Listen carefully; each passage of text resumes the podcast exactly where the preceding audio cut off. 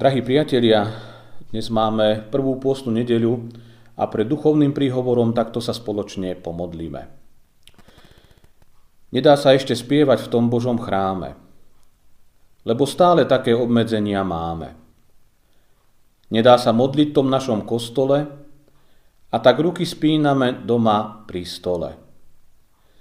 Nedá sa sedieť vo svojej lavici, ni ruku podať tomu po pravici. Nedopust Bože, by sme zanevreli na to spoločenstvo, kde sme sa radi schádzali. Na nedele krásne, obohacujúce a vždy tak nádherne upokojujúce. V srdciach ale veľkú nádej, túžbu máme, že sa onedlho už stretneme v tom našom chráme. Amen.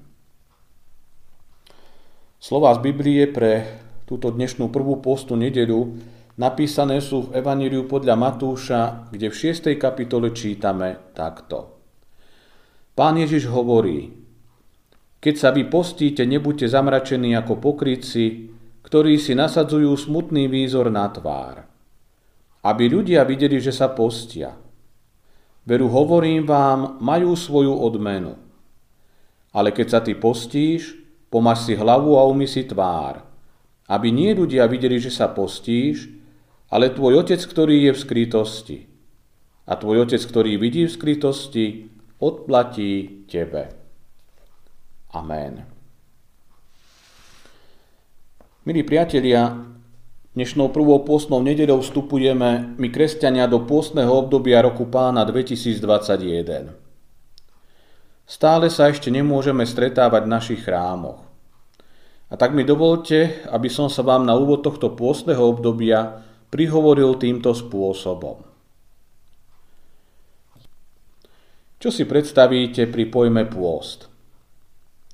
Mnohí si predstavujú zdržiavanie sa jedla, postenie, smutný výzor v tvári, čas bez hudby a zábavy, no a najmä zamračenosť a všetko tmavé. Kto vie, kde sa to v ľuďoch vlastne berie? Čo nám o pôste hovorí Ježiš? Poďme sa pozrieť do toho prameňa, do knihy kníh, do Biblie. Ježiš sa k pôstu vyslovuje takto. Keď sa ty postíš, nebuď zamračený ako pokrytec, ktorý si nasadzuje smutný výzor na tvár. Len aby ľudia videli, že sa postíš. Hovorím ti, takíto majú svoju odmenu. Ale keď sa ty postíš, pomaž si hlavu a umy si tvár, aby nie ľudia videli, že sa postíš, ale tvoj otec, ktorý je v skrytosti. A tvoj otec, ktorý vidí v skrytosti, odplatí tebe. Čo nám teda o pôste hovorí sám Boh? Nedávno som čítal interviu. Jeden rozhovor, ktorý človek urobil s Bohom. Posad sa, povedal mu Boh. Takže ty by si chcel so mnou urobiť interviu. Pokiaľ máš čas, odpovedal mu človek. Boh sa len pousmial a povedal – môj čas sa volá väčnosť a jeho dostatok na čokoľvek. Takže ktoré otázky máš na srdci? Nie je to nič nové, ale rád by som Bože vedel, ktorá vec ťa na ľuďoch najviac prekvapuje. A Boh povedal, prekvapuje ma na nich to, že sú znudení byť deťmi a ponáhľajú sa len, aby rýchlo dospeli. A potom, keď majú 50 rokov, túžia sa stať znovu deťmi.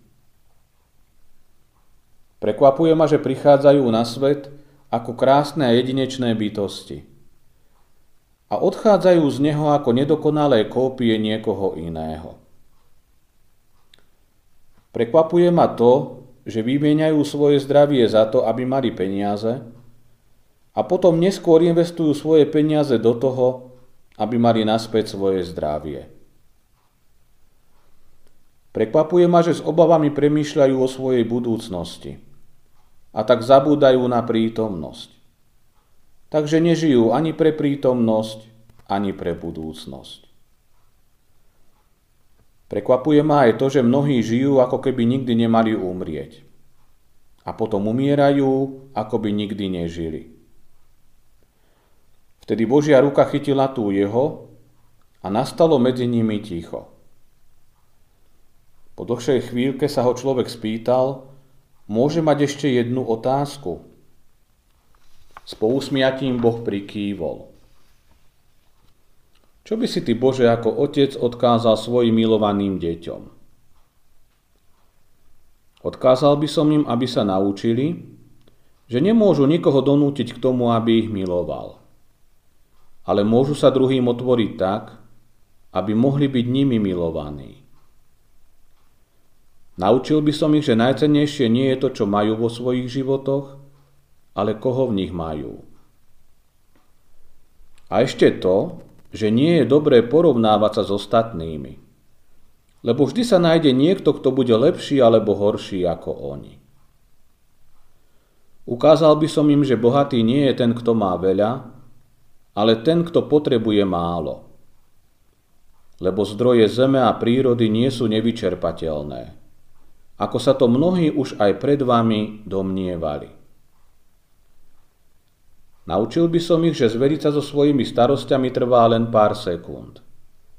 Ale ich úplné uzdravenie vezme až niekoľko rokov života. A najmä by som ich naučil odpúšťať.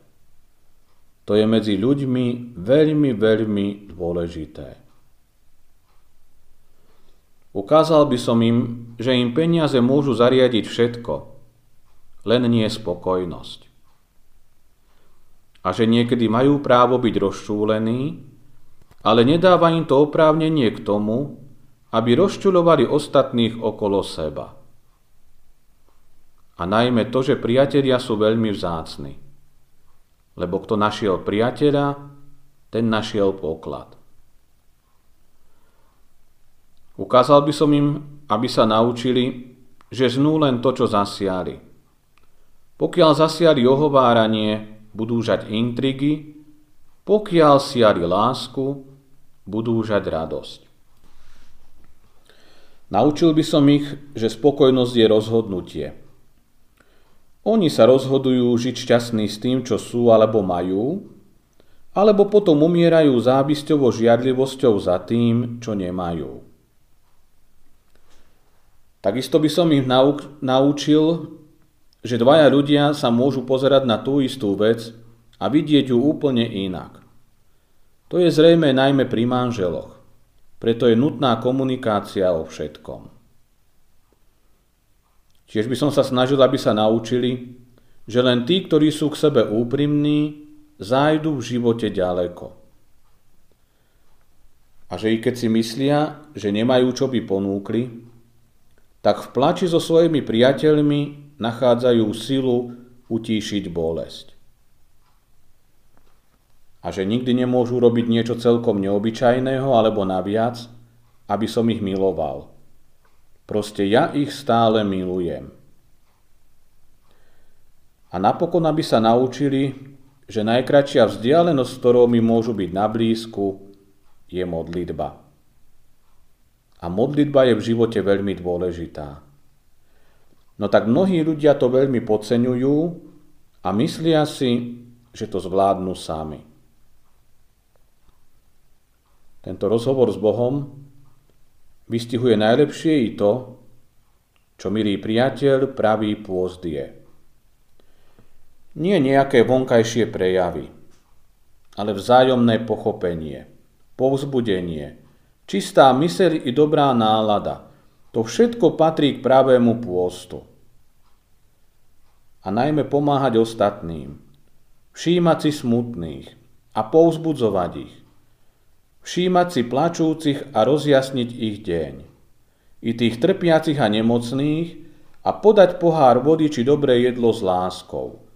To je pravý pôst podľa Božieho srdca. No a nezabudnúť ani na modlitby, prosiť i ďakovať, ľutovať všetko zlé a veriť aj Božie odpustenie. Práve to je môj priateľ pôst, aký chce od nás Boh. Modliť sa. Presne ako to budeme spievať v piesni na záver. Spievajme si ju prosím často i v našich rodinách, aby sme si svoj život mohli urobiť navzájom ľahším. Amen. Teraz sa, milí priatelia, takto spolu modlíme. Drahý náš Bože, my ľudia sme veľmi krehké stvorenia. Tak mnohokrát ťa v živote zarmúcujeme. Tak mnohokrát prepočúvame Tvoj láskavý hlas. Spleti toho, čo prežívame, už niekedy zabúdame na to podstatné. Že Tvoja láska má riadiť naše životy. Nedaj nám prosíme zablúdiť, pomáhaj nám vrátiť sa k Tebe na Tvoju Božiu cestu, lebo práve o tom je pravý pôst. Že sa my ľudia vraciame na Božiu cestu, na tú cestu lásky. Prosíme ťa teraz spoločne i za tých, ktorí potrebujú Tvoju pomoc. Prosíme ťa spoločne za lekárov, za zdravotné sestry, i ľudí, ktorí sú aj v tomto čase v prvej línii. Ty sám im dávaj síl, ty sám im pomáhaj, priznávaj sa k ním. Prosíme ťa spolu za všetkých chorých, nemocných, či už tou novou nemocou, ale aj za všetkých ostatných.